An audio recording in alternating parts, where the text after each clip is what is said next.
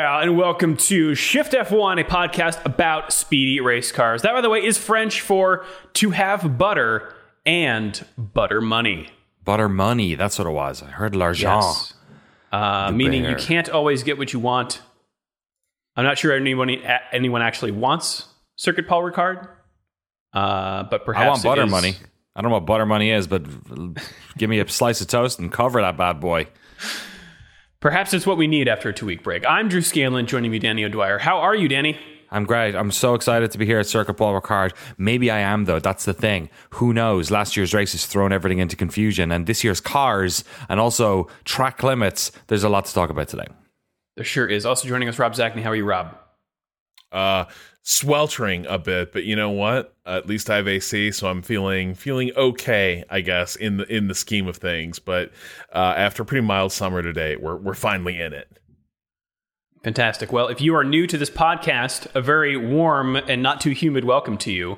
Uh, if you are new to Formula One itself, we have a podcast just for you. The preseason primer episode assumes no prior F1 knowledge and explains how the sport works and who everybody is. So if you'd like to go back and listen to that to get yourself up to speed, it's episode 178. Also, the show is supported entirely by our audience over at patreon.com slash shiftf1, where every month we release bonus podcasts and videos exclusively for our patrons that cover racing documentaries and films, uh, F1 video games, experiments with other racing series, and a lot of weird things. So if you would like to support the show and get access to all of that fun stuff, head over to patreon.com slash shiftf1 or click the link in the show notes. What do we have going on this month, Danny?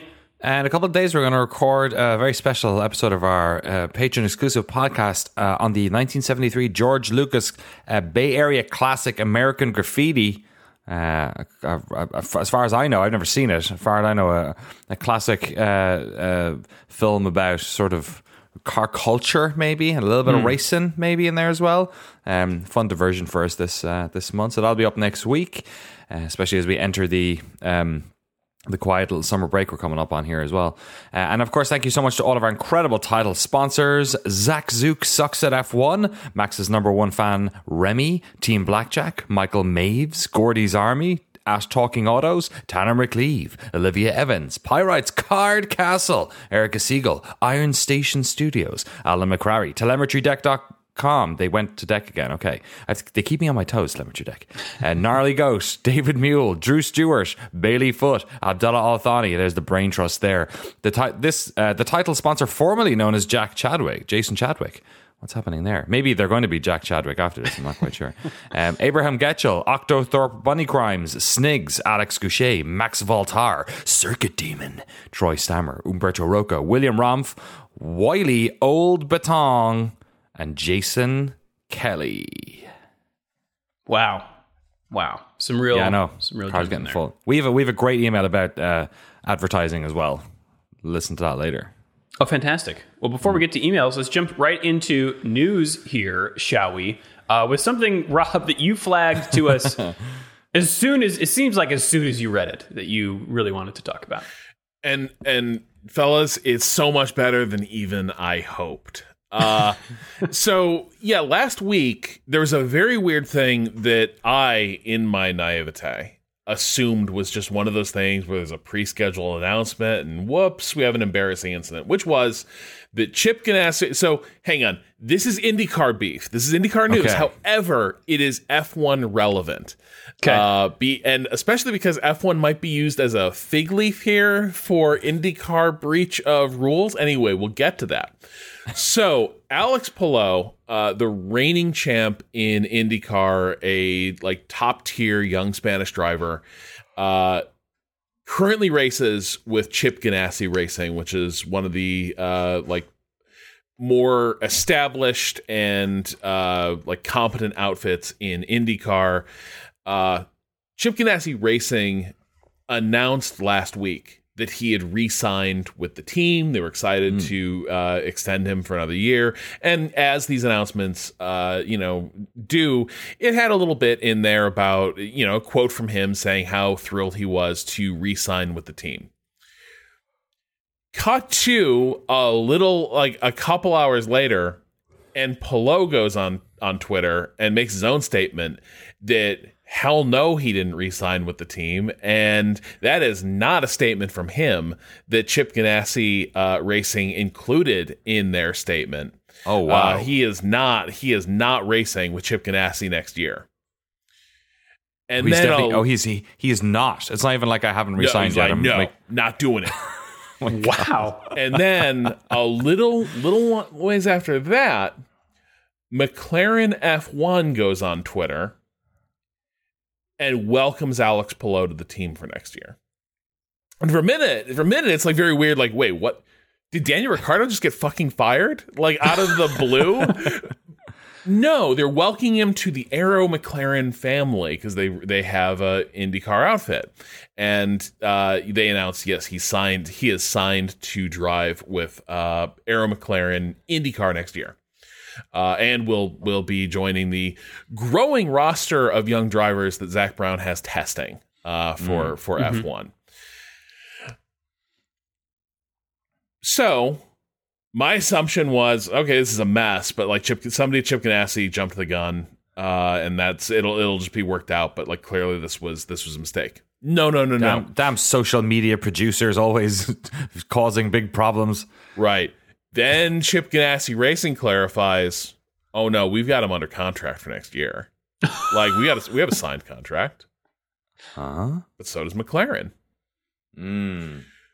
So the the best roundup of this uh and best and also maybe uh most gossipy which makes it even better uh is from Marshall Pruett over at uh Racer Racer magazine uh sort of outlining the the backdrop to all of this but some of this is based on just people that uh, Pruett has spoken to up and down, uh, you know, the the pit the pit lane. Uh, some of it is just sort of like common knowledge that's in the air around driver contracts. But the thing is, Chip Ganassi Racing wouldn't have made an announcement like that if they weren't confident that they were in a good place. Now, where this gets complicated is this is a situation where Chip Ganassi Racing signed Palou to a two year contract. And at that point, he was a promising young, promising young driver, but he was not a world champion. He was not an IndyCar champion at that point. They sign him, and then he goes off on this tear last year and emerges as one of the best open open wheel racers, like maybe in the world. But he's got a contract that is not commensurate with that, right? Which which happens. You know, this is this is Right. classic sports stuff. You know, you're you're sort of in your journeyman phase. You get a good opportunity, you sign a contract, you blow up, and suddenly your contract is wildly undervalued. Apparently, Chip Ganassi Racing knew this was a reality and we're trying to negotiate one of those like goodwill extensions, right? Where we could make you race under this contract next year, but we want to make sure we want to bring it in line uh, with your actual current market value, and uh, so there's, so there's no ill will. But it seems like into the mix here comes Zak Brown, and I like this part. I do not I do not understand the origins of this, but according to Pruett, it is known and infamous that Zak Brown and Chip Ganassi hate each other. like th- there is like big Beef. rich blowhard beef between these two guys and that some of this might just be Zak Brown like jamming his thumb into Chip Ganassi a little bit, like putting his thumb in his eye a little bit, uh, j- just to mess with him. But McLaren comes into this picture to like poach Palou, and the theory that Pruett advances in this article is that this is basically uh, the equivalent of something you, a movie you see in basketball all the time, which is the "I demand to be traded." You walk in the GM's office, like I don't care what that contract says, we're done here. It's a wrap. This is how this plays out in the NBA um, has varied, and it has like very like there are some people. There's arguments for it being good or bad, uh, depending on who you talk to. Not in terms just of like worker empowerment, but also whether it's just the best way of doing business and whether this necessarily like serves uh, players long term. But we haven't seen its like very often in IndyCar, And it's kind of uncommon, uh, even in F1, though not unprecedented. But the theory here is that Palou basically just wanted to toss a grenade in here and make it so that whatever contract Chip Ganassi Racing had was so clearly untenable to enforce that in somewhere in all of this, they're just going to get a deal done to have a at least somewhat amicable divorce with Palou. Mm-hmm. That doesn't appear to be what Ganassi's interested in yet. Um, and you can sort of see where a team owner might not be eager to establish this precedent because, you know, if suddenly contracts with a lot of upside don't have that upside, you know, if you sign a young driver in the minute like they have their breakthrough moment, whatever that contract Yeah. is is now like void. Um, that can be that might be a little bit of an alarming precedent uh, to set. But there's also the thing I was that I think Pruett gets at in this piece, but also you heard it uh, IndyCar race this weekend. You heard it from the uh, NBC crew, a lot of ex drivers and people who know the space really well. Also, make the case that in everyone's view, it's just kind, it is kind of untenable that you cannot make Palou drive for Chip Ganassi at this point when he has like flipped the table on the situation, especially not Chip Ganassi's team, which I guess has a reputation for being a team that kind of runs on good vibes. That like hmm. it's a really buttoned down operation, and part of that is that everyone tends to be on like good professional, professional, amicable terms with each other, and Palou at this point, whatever that contract says, that's not that model's not going to fit this situation. The other, the I mentioned the McLaren F1 thing in the picture here. I don't fully understand this part. I'm not like I'm not sure I've seen it necessarily confirmed, but like there are anti-tampering uh, measures in place in IndyCar. I gather where like there are prescribed ways that teams can negotiate with other teams' drivers every league has this, right? It's anti-poaching, anti-tampering uh, regulations. Also, every league has these things breached routinely, right? It's like again to go to the NBA, uh, All Star Week is absolutely like a week full of negotiations about like the future. Uh, it's just often players doing it, um, but there's a theory that one reason that McLaren F1 made the announcement was that if it appears that all the negotiation was with an F1 team, there's a fig leaf over it that it wasn't an IndyCar team breaking IndyCar regulations. I don't know if that holds up at all. Um, it seems like sort of thing to just like fall over like a house of cards uh, in a legal proceeding, but that's that's one theory. The the other the other aspect of this though, where, where it gets a little bit weird, is remember earlier in the season, there's all these weird vibes around. Um, there were all these weird vibes around uh O'Ward and like his Right. future with McLaren and him being unhappy and really wanting to race in F1. Uh also this past weekend again through McLaren I think Colton Herta did a test at at Portimao and now they're sort of courting Alex Palou uh, and like sort of holding out the possibility that he might test for for F1.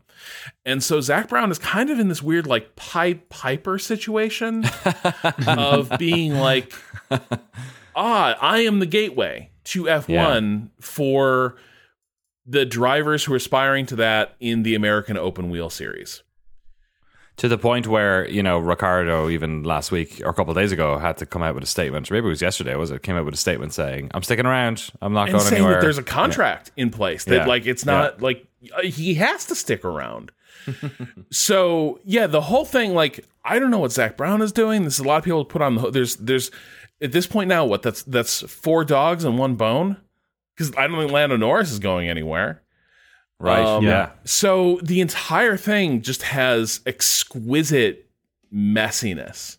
To be uh, continued. Yeah, and it's it's so good because I think you know we were talking last year about um you know how innocent and like good times IndyCar is, and now we are in the middle of the like most toxic silly season thing I've seen like in racing in years, uh much less F1. So this is this is fantastic. Yeah, that's some American beef right there. Uh, Delicious. Well, speaking of contracts, Danny, what's up with Paul Ricard?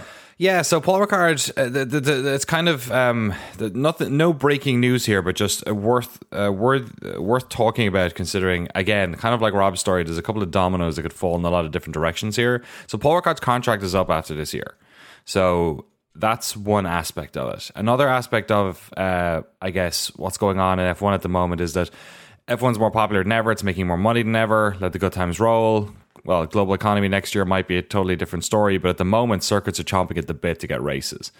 Another aspect of this is that Monaco is under increasing pressure as well. Um, I don't think F1 wants to pull Monaco or anything like that, but the conversation is getting louder and louder and louder and louder. So at the moment, um, there's a, a couple of issues with Paul Ricard. So last year's race was good, and we'll talk about this in the track walk, but there has been a lot of blowback from fans over the past, you know, prior four years of fairly boring races.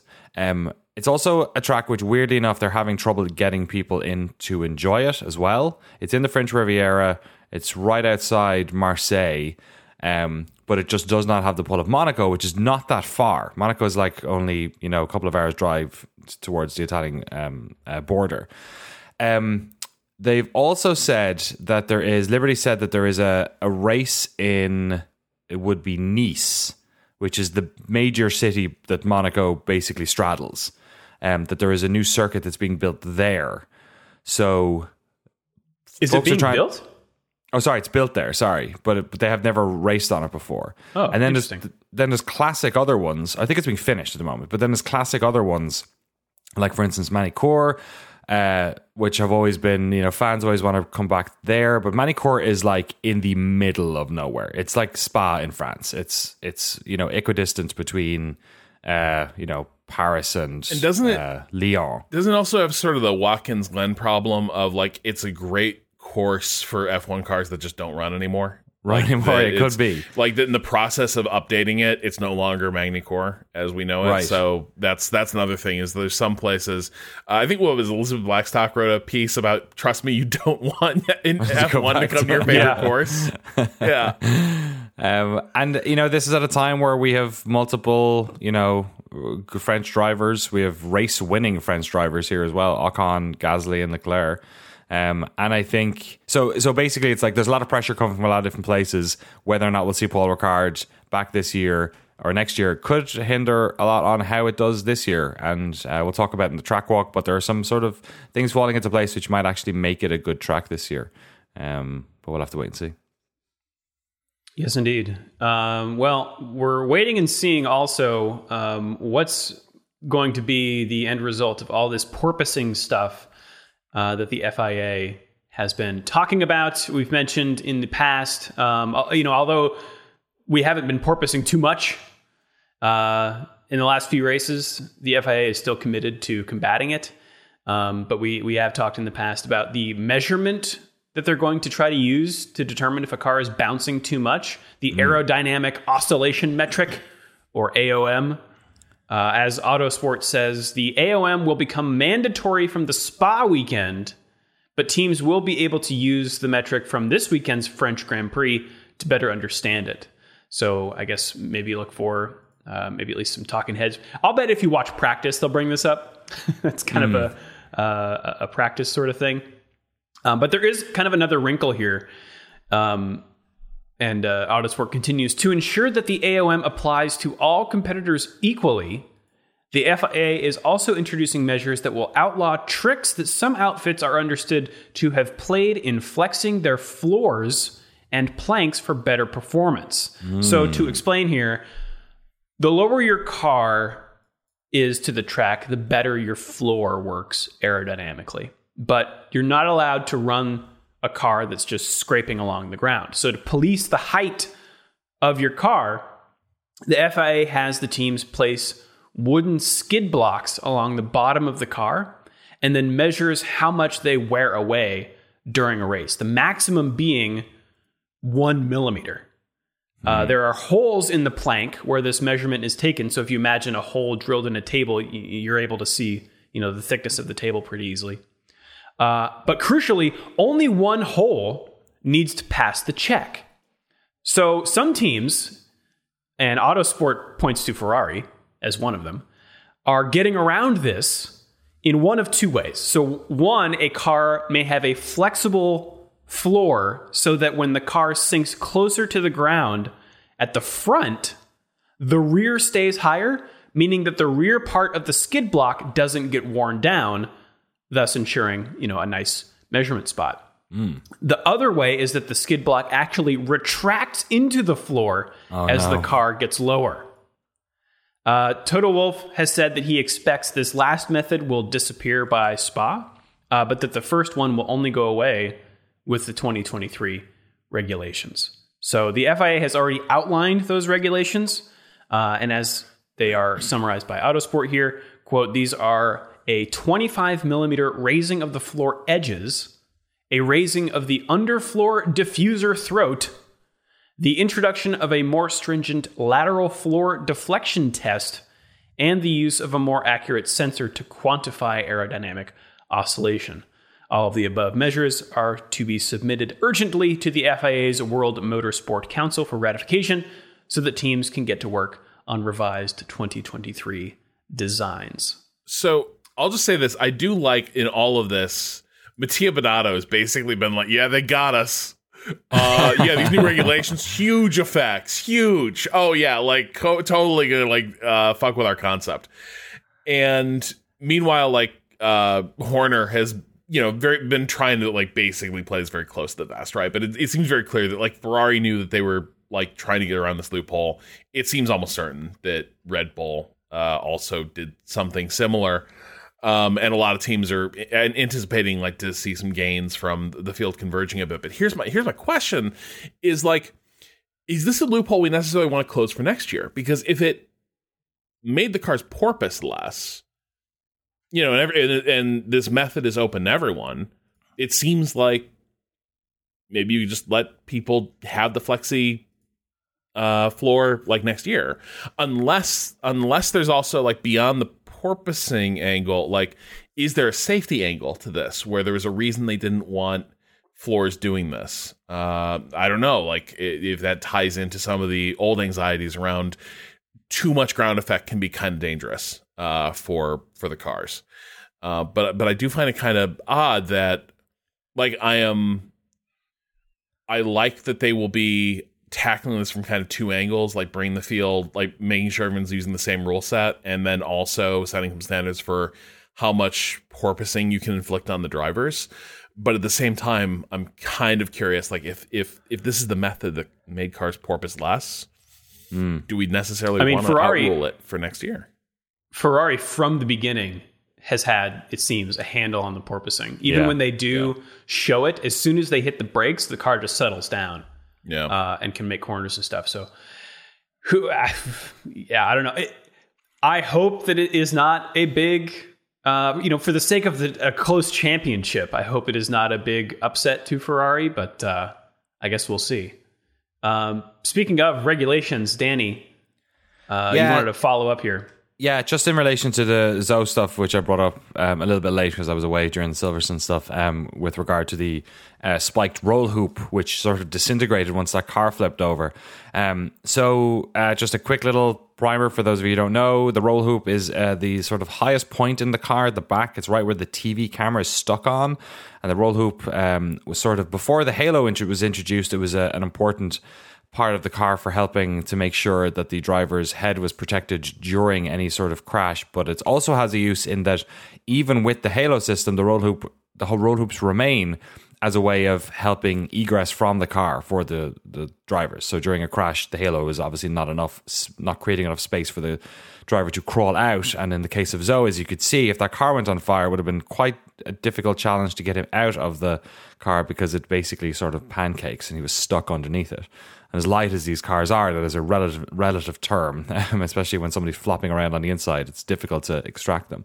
So uh, perhaps unsurprisingly, um, it looks like there will be uh, uh, more stringent roll hoop tests in 2023. And what is also likely to happen is that the spiked roll hoop, which is the sort of configuration that Alfa Romeo have continued to use. It was sort of popularized in around 2010 by Mercedes. Um, it is still allowed. Uh, it, it's it's if you were to look at a bunch of roll hoops, it's it's kind of tricky to see how different it is from it. But it it basically means the assemblage is sort of coming up through the top. Maybe there's only one point of failure on it, or less points of failure, but it's likely to be. Uh, uh, omitted as an option next year. They they reckon it was kind of on the way out anyway. Um, uh, those cars, the the Alphas are the only cars that use them at the moment. Uh, that configuration, so that is likely to happen. And um, yeah, the FA are going to continue to do an investigation on it, more tests next year, and we'll likely see that ban come in. So I know another, you know, for new fans of F one. This is kind of par for the course these years when something bad happens. Um, they try and get on top of it as quickly as possible. Um, that's why the Halo exists, unfortunately. Uh, but uh, yeah, looks like looks like they're they're working on it anyway. Yeah, and it sounds like stricter tests. You know, even Yeah. even if they do ban the the spike um, uh, design, that they'll because the the problem was that it just basically collapsed. It did not hold up, or maybe it Right. did hold up to FIA. In fact, I think is this is what happened. The FIA had a, sort of uh, te- you know a load limit that it had to hit, and the car hit it, but it exceeded it and shows Right. crash. So uh, I guess expect them to. just one thing that. before we get to the next story like because i also saw some discussion around um whether sausage curbs have a long-term future in f1 because they were kind of put there to discourage like to create more of a risk and expense for cutting corners um but we've also seen they have a really really uh great ability to launch cars into the air they get into the skid plate Was it was it Pelot that Uh, had that huge launch? Oh, in Formula Three. oh, i can't remember the um, one in all right. the one in Monza was it? Yeah, keep keep going. I'll look Well, it yeah, up. you Yeah, that Google was- it that was while- crazy while- bad. But like, I am thinking about there's kind of two things, right? Which is that, uh, in addition to this sort of crash structure issue, it does seem like we've had a couple weird near misses with cars getting launched really unexpectedly. Like one Can, I, is, can I add one into that as well? yeah, Gravel. Mhm. These, these cars are digging into the gravel as well because they're lower and because uh, that's that's at least I've there's been a couple of times this year we had a few emails about it as well wondering if gravel was also an issue here. Well, I think it, I think it is, but only if the car's already launched, right? And I Hmm. think that's kind of the we we saw this like there's always been the fear of like the what what Brundle will call like the aeroplane crashes uh, that you sometimes see in F1, uh, like we saw in Australia ages ago with Alonso. Um, but here we had a car just it was a pretty routine like shunt at the start of a Grand Prix and a car just gets launched cartwheeling uh, across the track at high speed. And then we had that like you know nothing came of it, so I'm not sure we internalized it as like it seems like it was a near miss with Hamilton uh, being hit by Verstappen at Monza uh, the other year, where like uh, Oh, the yeah, cars yeah, get yeah. into each other and one kind of rides up the other uh, and booms around and goes through that top ca- crash structure again. Um, and and so I I do wonder if there is something about the current like design of the cars and the way they interact in these collisions um eh, plus the way they interact with some of the track features Mm. that is making them more prone to these sort of spectacular unexpected incidents uh where you got cars because that's really the danger right like most race most possible col- like accidents on a grand prix circuit are sort of per, like they are seen in advance and you sort Yeah. of contour the track to handle what are the likely out like incidents Yeah, they fall into a template where Right. usually you can tell what's going to happen with the cars. And there are freak ones like say Webber in it was Valencia, was it? Where like, you know, crazy, he just rear-ended another car and flipped in the in the air. But like that's not what the Zhou crash was. The Zhou crash was a pretty par for the course uh start of a you know two two doesn't go into three or three Yeah. doesn't go into two crash which we've seen at the start of spa a million times. We've you know that's why they have big runoffs at the end of the start finish straights but yeah you're right. What happened was like completely different So- than expected. So I do kind of wonder, like the the roll hoop and crash structure stuff is one angle of this, but it does feel like I don't know, maybe it's just recency bias, but in the last few years, it feels like we've had a number of incidents where they are the sorts of accidents where it's like, well, these are just these these are just rolling dice now, right? Where like the way cars are going, like getting launched and sort of being bounced, it's creating situations where it kind of feels like anything can happen, which is a real different case from you know an anticipated if a car goes off here it'll run across you know 100 yards of tarmac and into uh you know a multi-layer bar- barrier. Uh, it was Alexander Peroni Oh yeah, uh, in Formula wild Three crash. Monza 2019. Oh. Yeah, I'll I'll put the link in the show notes. He he was I think he was fine after it. I don't think he Yeah, suffered the, any. the car easily went like 60 feet in the air. It was it's it doesn't it looks like when the physics break in iRacing. yeah, it looks stupid. It yeah, do- it doesn't look real. it's a crazy crash. You're very lucky. Uh, well, speaking of safety, the Austrian Grand Prix um, safety crew has issued a statement about their response to uh, Carlos Sainz pulling over while he was on fire. Uh, it was sort of a uh, know, like a Three Stooges sort of event where they were he was trying to get out and the car was on fire but it was also rolling backwards so he had to get in the car and try to hit the brakes but he couldn't hit the brakes for some reason. And a guy in the background came with a fire extinguisher but put it on the ground not on the car. And then another guy came around and like tried to chalk the wheels but failed. It was uh, didn't look good so the, the official safety crew at the austrian track has issued a statement here um, the, there's Autosport article also points out that the marshals are not allowed to attend to incidents until they have been given the go ahead by race control, which I didn't. I didn't know that. I thought they were sort of autonomous, Yeah. but I guess that makes sense. So there, there could be. so you don't have guys running across a live track maybe Yeah, I think that was also uh, am- you know some am- amend amendment made in the wake of uh, the Jules Bianchi Jules Bianchi crash in Right. um, Japan. Um, but anyway, the statement reads like this: The place where Sainz parked the Ferrari was not visible from the marshal's stand. They received instructions over the radio to go to the car with fire extinguishers, and when they saw the situation, they made the decision to call in the fire engine. Uh, this decision had to be made within seconds, and in retrospect, was absolutely correct. If you remember Romain Grosjean's accident at the 2020 Bahrain Grand Prix, in a situation like that, handheld fire extinguishers are absolutely not enough. Therefore, the fire extinguisher was turned off and the car was left, which led to that unfortunate image on TV of the marshal, quote, running away. Uh, We had a fire engine on the scene in less than 30 seconds, which would have been which would have brought a fast spreading fire under control. Since Grosjean's accident, it is very important for us to have a lot of quote extinguishing power on the spot immediately in order to protect the driver in the best possible way. Another emergency vehicle was already standing by, and a third was on its way. Even if Sainz had not come out of the vehicle on his own, we would have been able to protect him in the best possible way. My question is if he had not come out of his vehicle, what are are you just expecting him to hold the brake while he is on fire? I guess is my question. I think there's one other thing, which is I do remember Grosjean's incident, and I remember a guy with a fire extinguisher playing Running a rather across road. key role in that.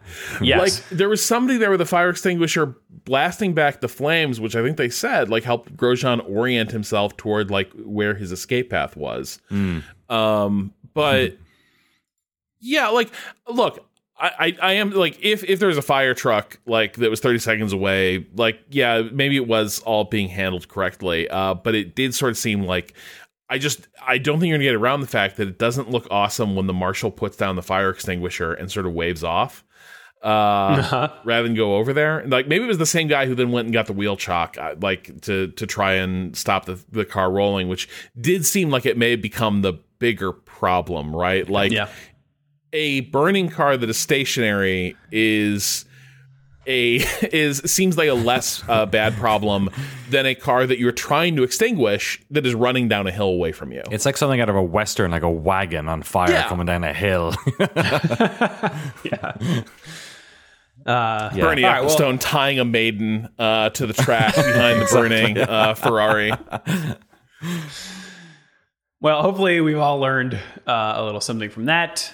Uh, now let's learn about France, Danny. France. The French Grand Prix location, Circuit Paul Ricard. We're going to stick in a random early email here from Ben. Ben says, Hi guys, love the podcast. I'm new to the sport this year and have a single question. Why does Circuit Paul card look like that? Was it designed by a circus clown? Thanks. Great introduction there the circuit pull card from Ben. Uh, circuit pull card. So, uh, you know, this has become kind of a bit, I guess, on the podcast, my disdain for this track, mostly because when it was introduced, people were like, I don't know, there's a lot of runoff here. This is kind of a gentleman driver's weekend track. Do we really want to race F1 cars here? And then I was preceded by quite a lot of very boring races. Um, last year's race was good, good battle between Verstappen and Hamilton, down to the end. But this is a track which um, does not necessarily punish drivers all that much. There is a lot of straights and wa- turns with plenty of runoff on them. So there's a, there's a couple of things to take into account here and what's different.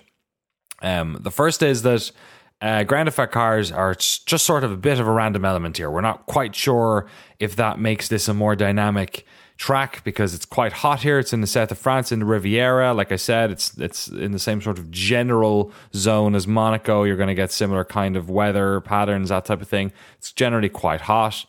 Um, so that means that the cars, you know, in the past, not really having a great time following each other through these parts of the track. Maybe they sort of sit back a little bit. Um, whereas in Ground Effect, maybe they're able to turn, you know, follow each other a little bit through these technical sections. And then when they get to one of these DRS zones, there's two of them on the track. There's also a third sort of uh, um, straight, which has a turn in it, which is basically flat out, um, which has a, a braking zone, which is a good overtaking spot. So there's a couple of spots where if the cars are close enough, actually, there might be overtaking spots here in a way that they sort of almost half the reason it was frustrating before is that you they were almost overtaking spots everywhere in this track, and you were like, just go for it. Oh, they're not close enough. Just go for it. Oh. So maybe this year a little bit closer. The other thing is that uh, unfortunately, if you're listening to this podcast and of course watching the races, you know that the track limits discussion has become sort of ridiculous at this stage, where nobody's quite sure. You know, circuit by circuit, turn by turn, session by session. Sometimes the rules seem to be changing a little bit. If ever there was a track limits track where where we're going to see people push hard and not make an apex and trundle over a fairly uh, easy runoff area made of wonderful asphalt, it's Paul Ricard. So I don't know. This could be a farce. This could be really well regulated. We could see really good racing because the drivers are trying harder than ever to stay in track limits. I honestly don't know. Um, yeah, I mean, we the track limits thing. It it it's like it swung from one end of the pendulum to the other, where it was like it used to be only some corners are policed, and then sometimes we don't really care if they are or not, uh, whatever. And now it's like every every white line is uh, off limits, um, and even if you are Lando Norris and you uh, you your Yeah. brakes lock up and you go off track um, because you you can't stop. Uh, oh well, that earns you uh, you know uh, an infraction. Um, so yeah, it. I mean, it got on the verge of farcical in Austria, yeah. but I don't know. I'm kind of of the opinion that like. Go keep it on the track then. I, We got an email you know, about this. We'll we'll definitely be revisiting Okay. this in a minute. Right.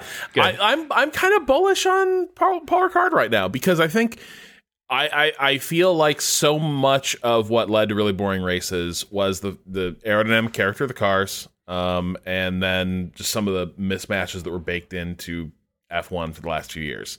Yeah. Uh, I am. I feel like we've seen now a lot of proof that these cars can race and follow closer. They can like contest, uh, like contest like twistier sections in ways they couldn't before, and it's not like not like in previous years where like on a stint of tires you had maybe a brief little window uh, where you could actually do this. So like I actually the weird thing is with some of the changes, Paul Ricard might actually be really well suited uh, to to some of these, but I, I do think it it does just have this problem of it's just not a very dramatic venue, um, and I'm I'm curious if with the new regulations can the racing make up for it because to a degree it, it- you're still dealing with the fact that this does kind of look like a really fancy autocross track and Yeah. Yeah, it's autocross all but- asphalt. yeah it's it's hard to look at because they've got these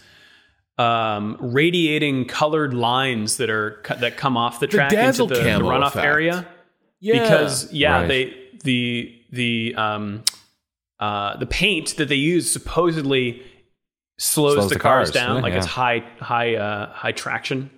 Well, and I, I think it also gets confusing because there are so many different track configurations baked into it that like you're often always looking at like the Right. track appears to go in like two directions at once, and like not that it's, It's like unclear. Mario Kart. Yeah, Pick your, it's like pick your pick your lane. You know? Pick it's not that it's track. unclear from the TV shot where the circuit is, but it is just a lot of like visual like noise where it's like mm-hmm. okay, there's I, I'm just seeing the other the other lanes that are open, and I just have to like not see that. It's I don't know. It's it's a a, a troubled event. I, I will say though, dramatic location in terms of like basically being on French Gibraltar uh, airfield, right? You're just like up there on up there, uh, you know, against these bluffs. It's that that's kind of cool. Yeah, it's it like you said, it is though. Like it's part of the reason I've not done a this corner, this corner bit because there's no way to communicate it. There, you know, there's there's a straight with a hairpin in the middle of it and more straight. That's the only part I can point out. The rest of it, you're just going to have to watch practice or qualifying or or the first couple of laps of the race to get an idea of how this track flows because it is quite. Uh, it's it's Sochi like in its sort of homogeny, I guess, is, is even more so. I would say it, it does kind of look like a go karting track. Um, in that respect. Uh, but yeah, like you said, Rob, I'm I am I dare I say I'm going to touch wood here, but I'm cautiously optimistic um, about this year's race. And hey, if it doesn't happen, we've got a we've got twenty something more races until the next Paul Ricard. Yes. Well, um, I think the European uh, zone, what's it called? Euro- Continent. Europe, wow. The Eurozone. Is in the yeah, thanks. Um, oh heat in the wave, midst baby. of a, a heat wave, and Oh, that yeah. is uh, going to persist through the weekend here at Paul Uh-oh. Ricard. oh, it's going to cause problems. I like it already. I mean, we're looking at uh, at qualifying time, which is local 4 p.m. 91 Fahrenheit or 33 Celsius with 47% humidity.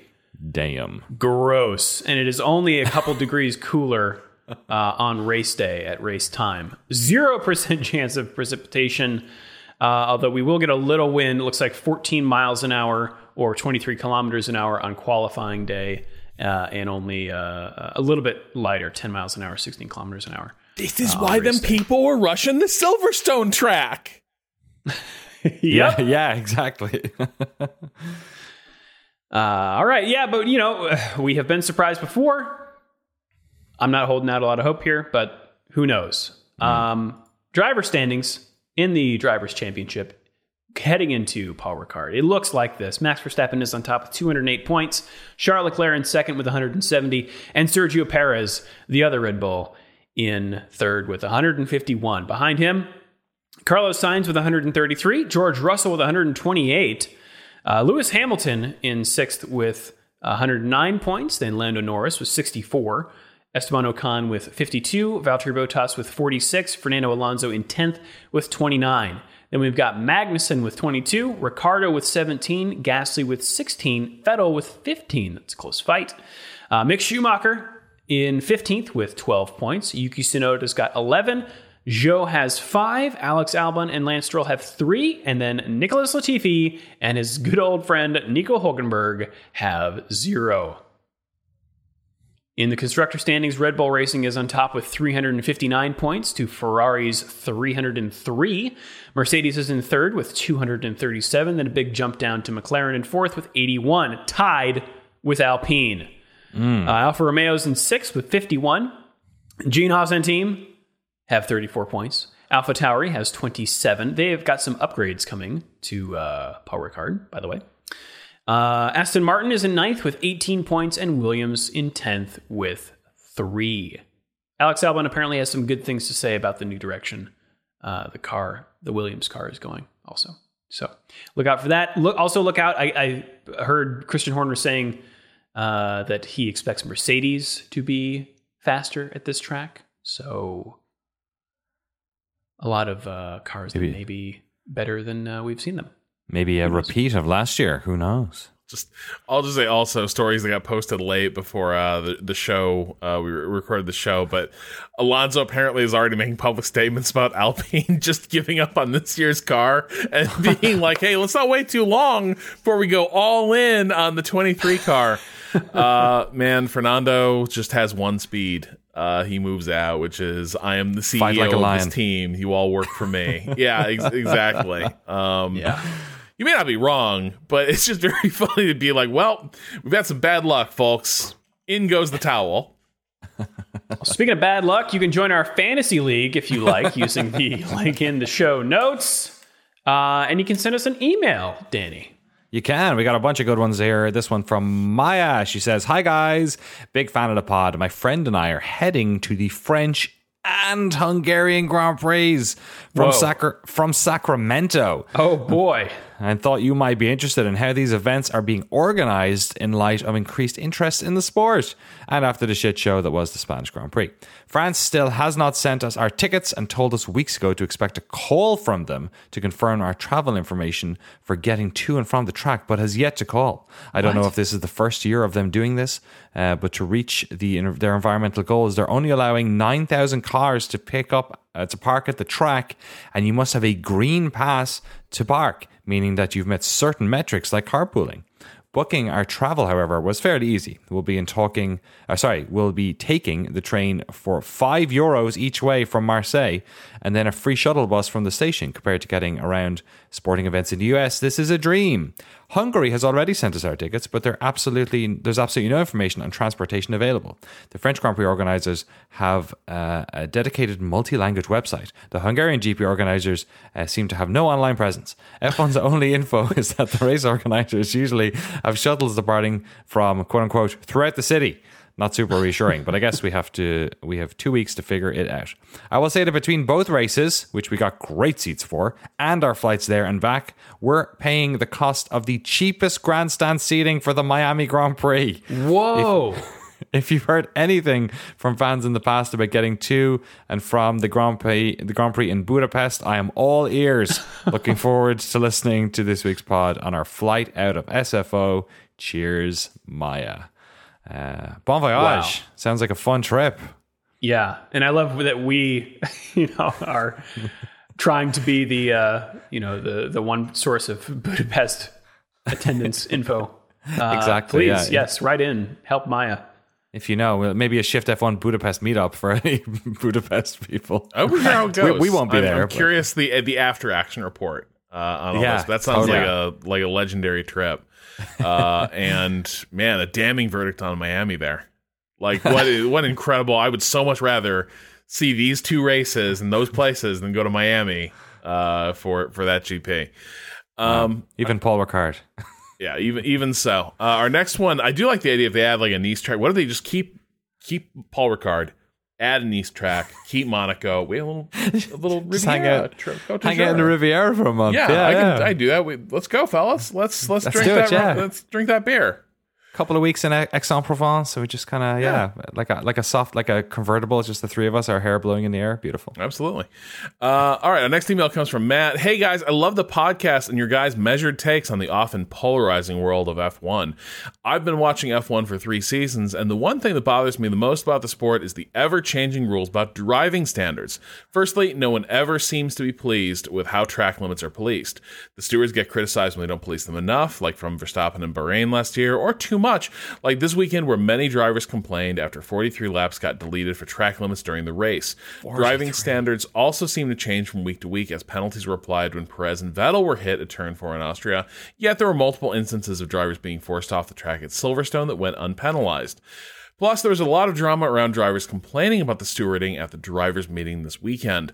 Both of these issues have existed throughout the past two seasons as well. My question is Has there always been a problem in F1 of inconsistent stewarding? Are there other racing series where they do a better job of policing driving standards? And if so, uh, what could F1 learn from them? Thanks, Matt.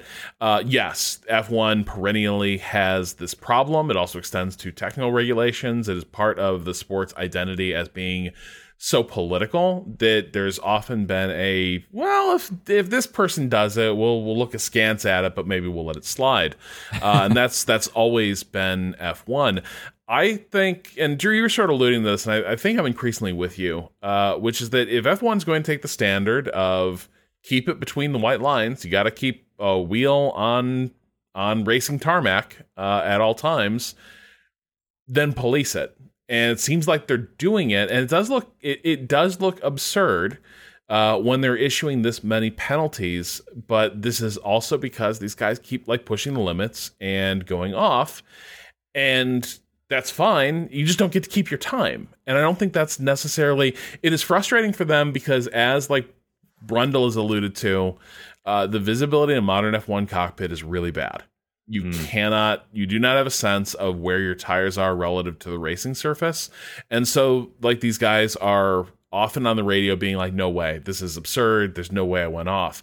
And the camera shows that, yes, they, they absolutely went off and I think in previous eras it was easier to sort of like uh, for drivers to see this because they were sitting higher up in the car and had a better a better perch. Um, but I don't. I'm I'm kind of with you as far as the track limits thing. I I think this is one place where they've sort of put down a marker and they are issuing rulings to make it so that drivers are forced to observe those the driving standards thing when it comes to like how things are adjudicated around like contesting positions, fighting for corners, etc.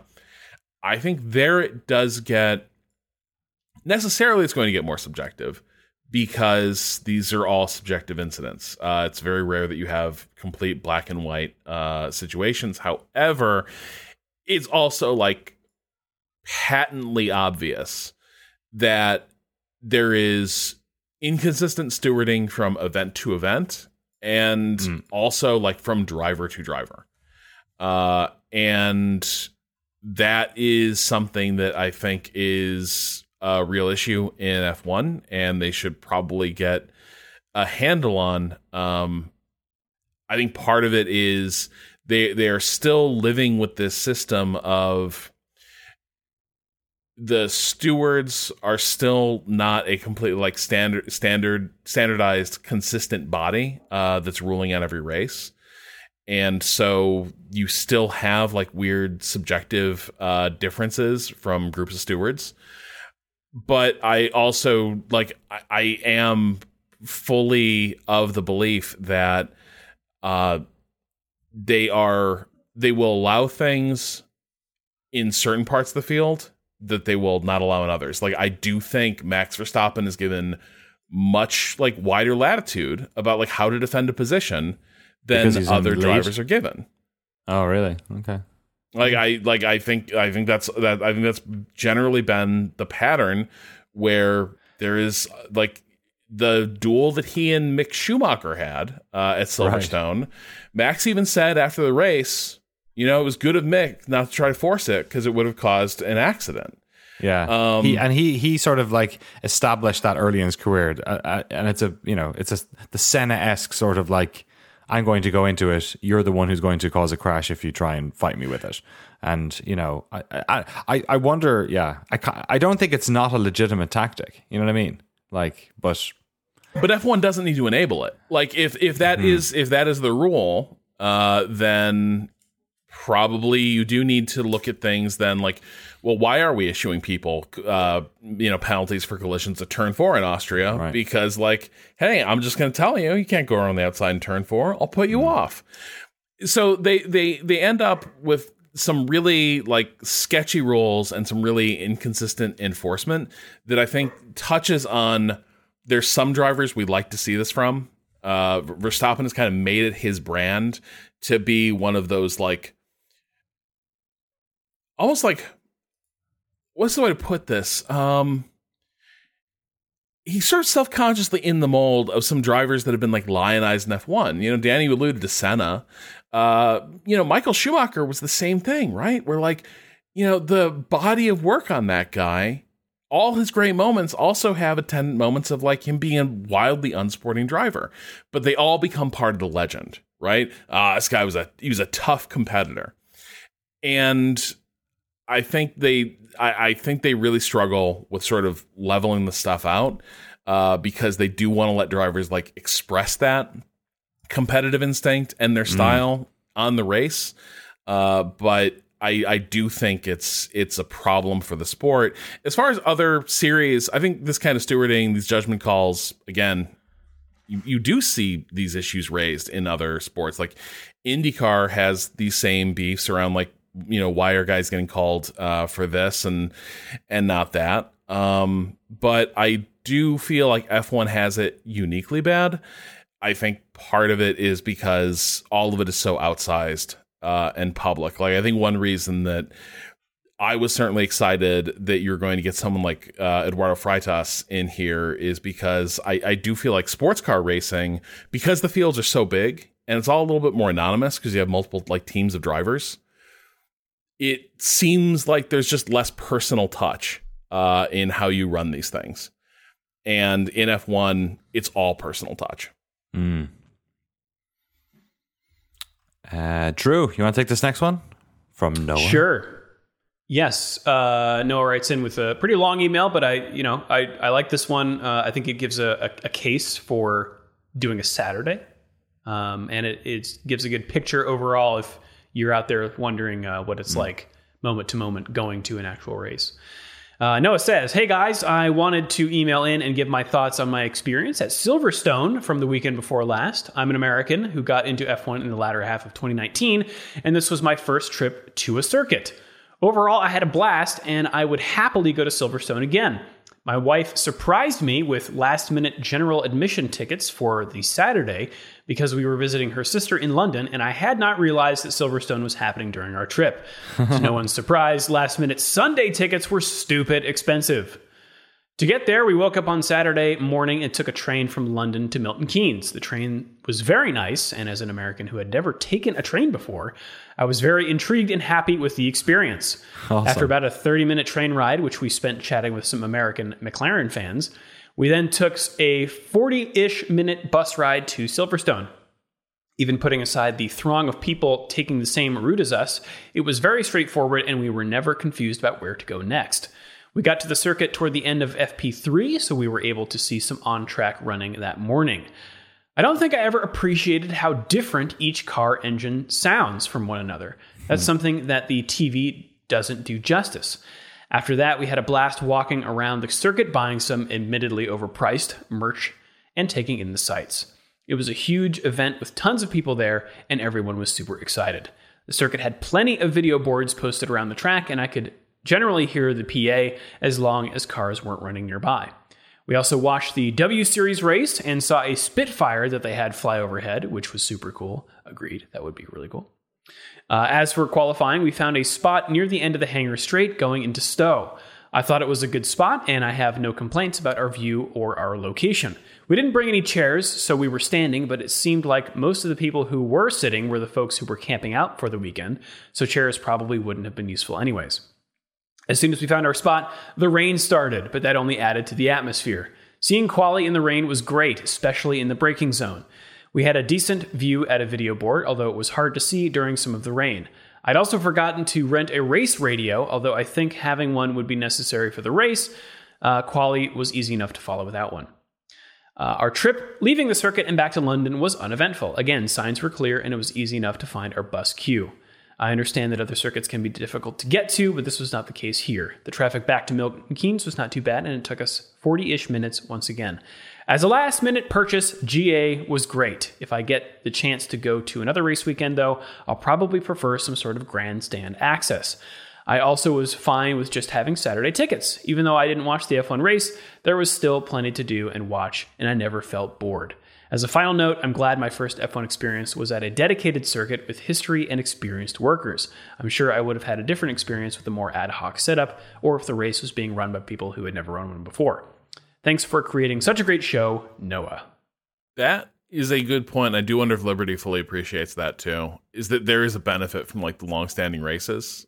You know, the the the thing that like extorting promoters for fees runs counter to is like stable calendar does mean that like you can work out the kinks at each venue and people really know what's up. Now Silverstone special because everything runs there. Uh, but that but that's a great point. You you hear how smooth that sounds uh, compared to what you know the experiences tend to be at places like Turkey, uh, for instance. Mm. Yeah, thanks for sharing. I love when we get these emails from people who've like been to races or, or going to races. In uh, Maya's case as well. Um, I also love when people data mine for us, and this one from Adrian is a is a good bit of fun. So let's run through some of the points. Uh, hi guys, I occasionally need data projects to scratch my curiosity itch. Sounds like you, Drew, actually. Um, so like a totally sane person, I decided to go to go to every F1 team's website and make a list of all their sponsors. I also recorded the industry each sponsor is in and the country its headquarters is located in. Um, Anyway, I pulled some interesting insights I thought y'all might enjoy. There are a total of 276 unique sponsors across all 10 F1 teams, 314 sponsors in total. Uh, McLaren has most of them at 47, while AlphaTauri, not Haas, has the least with 13. Two teams still have tobacco sponsors McLaren, British American Tobacco, and Ferrari, Mission Winnow. Is that a. Wait, wait, wait a second. Are you telling me that's tobacco? Um, most sponsors uh, roughly fall into three buckets. Manufacturing, also uh, often referred to as technical sponsors, everything from wheels to brakes to 3D printing to seatbelts and helmets, software, lots and lots of data storage analysis services, cybersecurity, cryptocurrency, and fashion, designer watches, clothing, luggage, sunglasses. Only three teams lack a cybersecurity sponsor. Williams has four. All 10 teams have a Pirelli sponsorship and a designer watch sponsor. Four teams lack a petrol sponsor. Two teams lack a sunglasses sponsor. Only one team lacks a food and beverage sponsor. It's Alpine only one gaming sponsor across the entire list, and it's Free Fire. Uh, going by he- headquarter, yeah, Free Fire is a it's a pretty big game in uh, in Asia. It's a I think it's a sort of a not an MMO. Oh, in, in this of, case, it actually means video games, not gambling. Right. Yeah. Exactly. Okay. Yeah. Although those lines are getting blurred every day. Uh, going by headquarters location, the countries with the most sponsors are United States 98, Italy 44, UK 37, Germany 25, Switzerland 19, and France 10. Why is the US top of the list? Because software and tech companies have lots of money. 51 of the 98 of the US sponsors were software or tech companies. Regards, Adrian. Uh, he also shared the data, but I'm not sure if he wanted me to share it with everyone. So, uh, Adrian, if you're listening, give us a heads up and we can stick it in the show notes in the, in the next episode. Uh, but yeah, some interesting insights there. I like how Italy is the second high sponsor, probably because of fancy watches. And Yeah, fashion. Fashion. Sunglasses, yeah. etc. Fashion. That's really cool. I, I actually thought about doing this myself. so I'm glad, Adrian, that you stepped up. This is really cool. Love to see yeah. it. Uh, Drew, you want to take this one from Rachel? Sure thing. Rachel says, Hello, big fan of the show. Have learned a lot listening. I come to you with an absurd question. I know a lot of the drivers have motorhomes that they use during race weekends. Some of these, if not at all, uh, are really customized and nice, but how are these transported from race to race? Are they included in the freight for each team? That would make the most sense, but who's to say? Thanks in advance for any intel on this silly curiosity.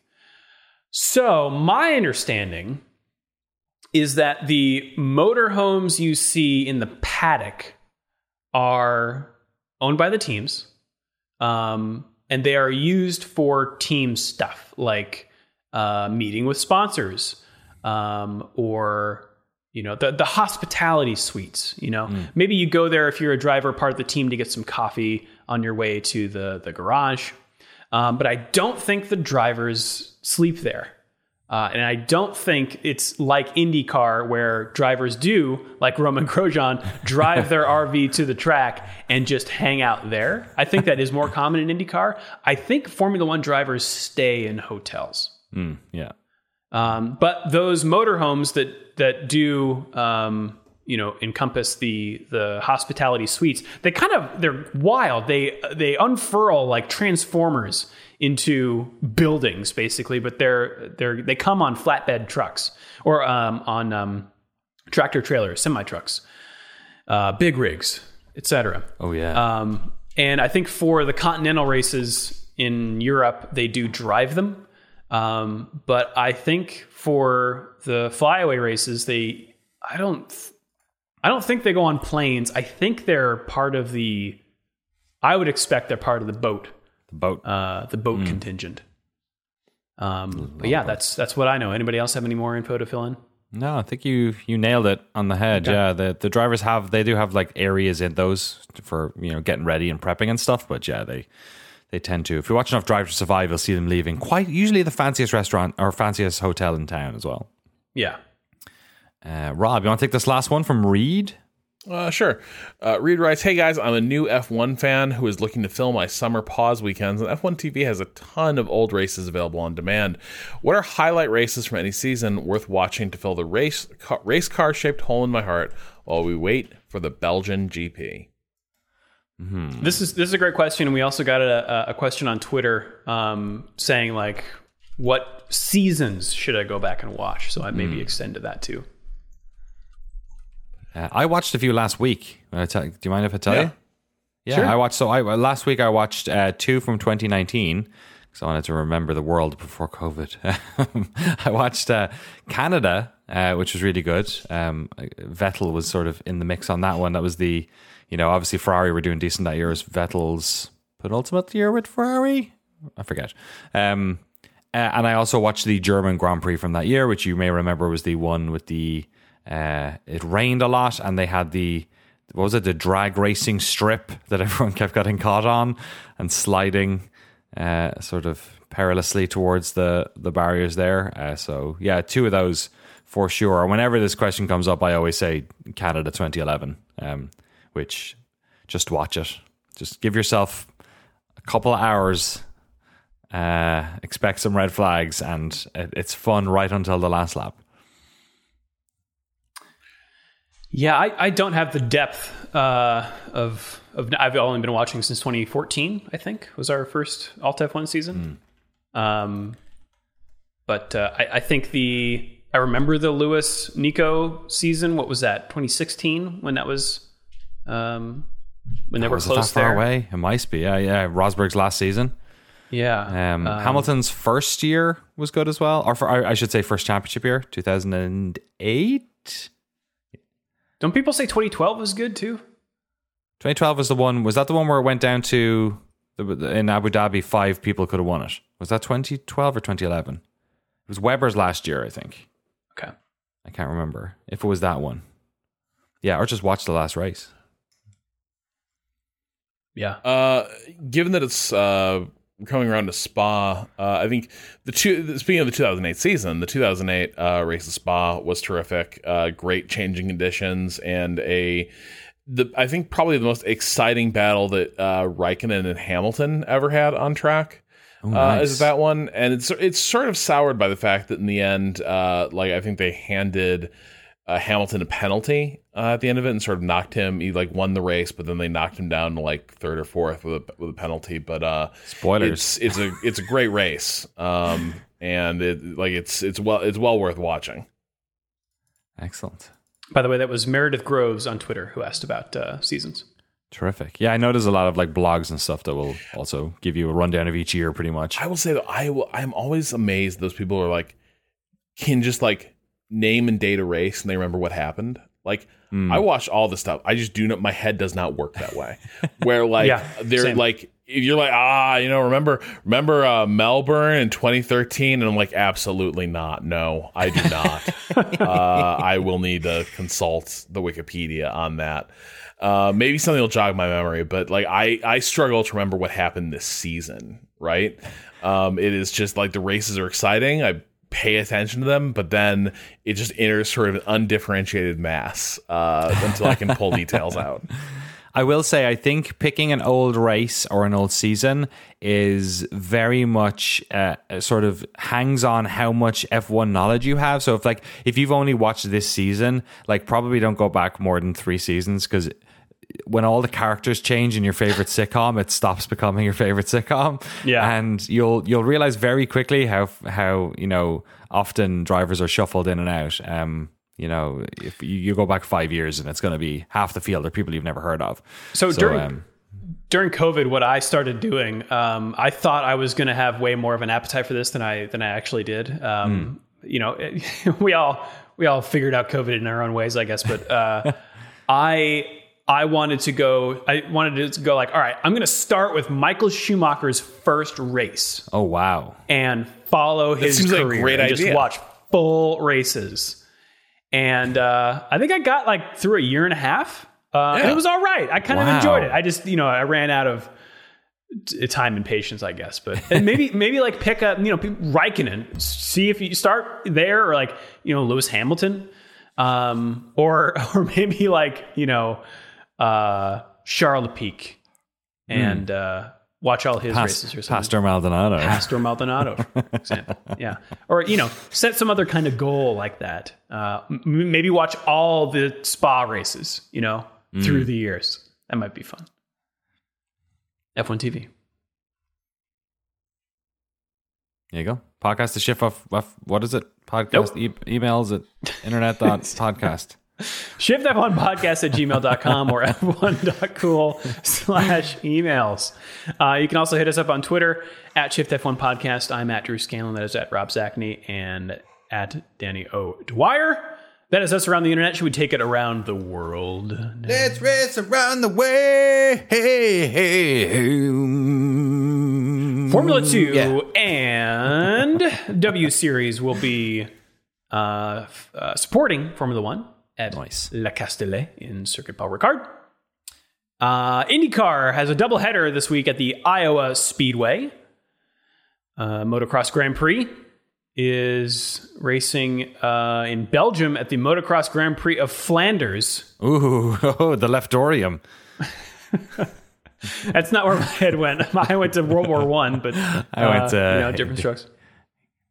Uh, we've got the Camping World Trucks at Pocono, the Tricky Triangle for the CRC Brakleen 150.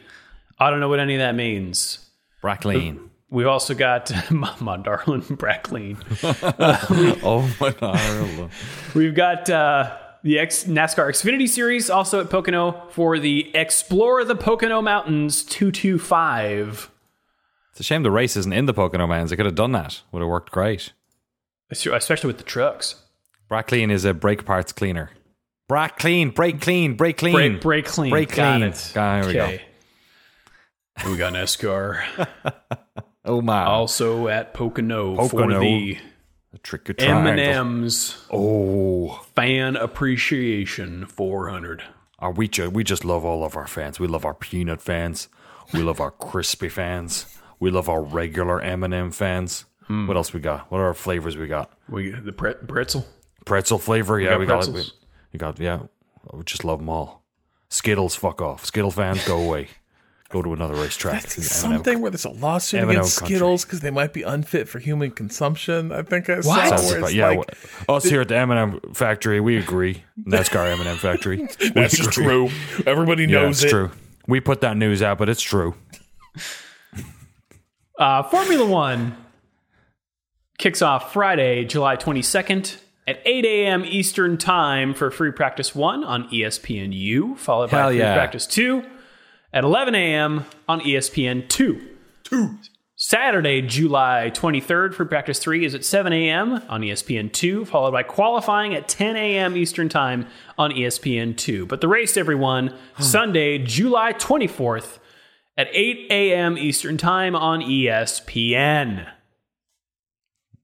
Final Doesn't- thoughts ahead of Le Castellet, Circuit Paul Ricard, Rob. Uh, sorry, I'm just hung up now on this. That that Skittles lawsuit, I, I can't render a verdict on it yet. You know, I don't want to say anything a, about Don't get us sued by Skittles, dude. about That'd Skittles. be such a. it's just there Can you is a lawsuit. There's class action saying there's things in Skittles that like maybe are bad for you, but who can say? I'm no scientist. Do your own research. Taste the libel. Makes your makes your pee look like urine. I don't know. Sounds pretty cool. Sounds actually. pretty bad. uh, yeah, but no, I, I'm I'm. Uh, we've been on such a good run of races. I'm excited for this one. Um, I, I I feel like this has not historically been a great venue, but games changed. F1's in a different place now. Maybe even Paul Ricard can uh, Wow. can have a shot at glory. Wow. All right, Danny. Yeah, like I said, usually down on this one, but uh, there's enough sort of I don't know dominoes pointing in the right direction that hopefully we get a good race because uh, we ain't got one for a couple of weeks after this one. Uh, number one, I think you're crazy. I think this is going to be a, a regular Circuit Paul Ricard. And number two, we've got Hungary a week after it, so we do. Is have it a race. week after? I thought it was two weeks. Nope. It's one week. Yep, and then then it's the the mid season break. Yep. Then it's the break. Okay. Yeah. That makes a lot. Now Maya's email makes a lot more sense. I was like, oh, you're going to Europe for like a month. Awesome. Weird time to do it, but sure. Yeah. Now, now it makes way more sense. Sorry. Uh, if you'd like to support the show and get access to all of our bonus episodes and the official Shift F1 Discord, you can do so over at patreon.com slash shiftf1. Have a good race weekend, everyone. We will see you all next week. Meow.